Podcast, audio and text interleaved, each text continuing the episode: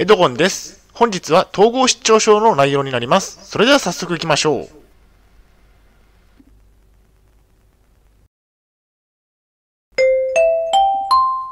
はい、HCAP チャンネルにようこそ。えー本日の内容ですが、統合失調症とお酒の相性について深掘りといった内容でお送りしたいと思います。前提条件としましては、現在私は統合失調症を患っています。精神病院に3年間入院をしていました。借金がありますね。大変申し訳ないですが、ポッドキャストの方は写真が見れないのでご了承ください。それではコンテンツですね。丸1番で、診察で主治医にお酒は控えるように言われたことについて。丸2番で、お酒はたまに飲むくらいにすることについて。最後に本日の行動プランと終わりにがあります。以前以下のようなツイートをしました。統合失調症にかかると、お酒を控えなければいけません。医師からは、お酒は控えるように診察時に言われることもあります。精神病薬を飲むことになるので、お酒を飲むと相性が良くないようです。お酒はたまに飲むくらいにしましょう。このツイートについて深掘りをしていきます。ではまず丸一番の診察で主治医にお酒は控えるように言われたことについて。診察時にお酒について聞いてみた。精神科のクリニックに診察に定期的に行っている私ですが、お酒のことについて主治医に聞いたことがあります。お酒を飲んでも良いのかどうかを聞きました。えー主治医の回答としましては、お酒は控えるようにと言われていました。できれば飲まない方が良いということだと思うので、しばらくはお酒は飲んでいませんでした。お酒を解禁しました。やはりお酒が好きな私なので、お酒を半年後くらいに解禁しました。ただし控えめにですね。飲みすぎは体に良くないので、少量を心がけています。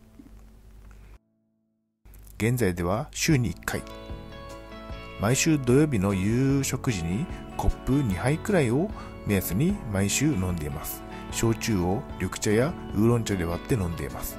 週に1回という頻度で飲む分には統合失調症への影響は感じられていないので、えこのまま飲み続けていこうかなと思ってますね。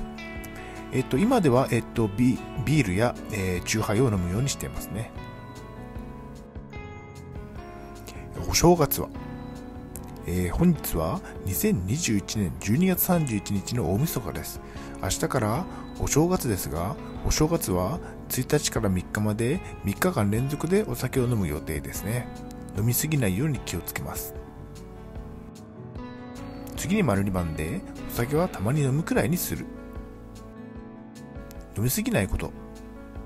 普通の人でも飲みすぎは体に良くないので、統合失調症の方ならなおさらお酒の飲みすぎには注意しましょう。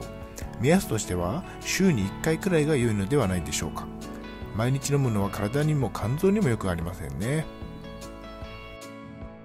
お薬と合わないことも。主治医からお酒はお薬と合わない可能性もあると言われたことがありました。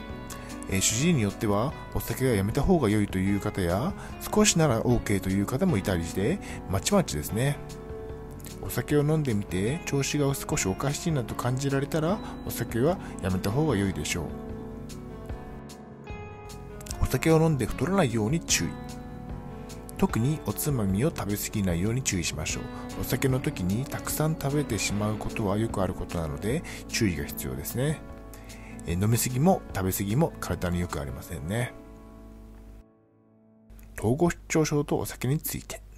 統合失調症の場合お酒は飲みすぎないことですね。特に幻聴や被害妄想が膨らんできたら要注意です。ほどほどが良いでしょう。結論としましてはお酒を飲んでも良いですが控えめが良いでしょう。体調不良になったらお酒はやめるようにすると良いと思いますね。はいお疲れ様でした。ありがとうございました。それでは本日の行動プランに入っていきたいと思います、えーお酒は控えめに。週に1回くらいでも良いでしょう。飲みすぎ食べすぎに注意しましょう。お酒はほどほどが一番ですね。週に1回くらいにするとちょうど良いような気がします。それでは本日の振り返りに入っていきたいと思います。本日は統合失調症とお酒の相性について深掘りといった内容でお送りしました。丸1番では診察で主治医にお酒は控えるように言われたことについてお酒は控えるようにすると良いでしょう。丸2番では、お酒はたまに飲むくらいにする。週に1回くらいが良いでしょう。はい、最後に終わりにです。最後までご覧いただきありがとうございます。ブログ HCAP も4年間運営しています。Twitter もやってます。チャンネル登録、いいねボタンを押していただけると嬉しいです。また次の動画、ポッドキャストでお会いしましょう。病気の方は無理やなさらずお過ごしください。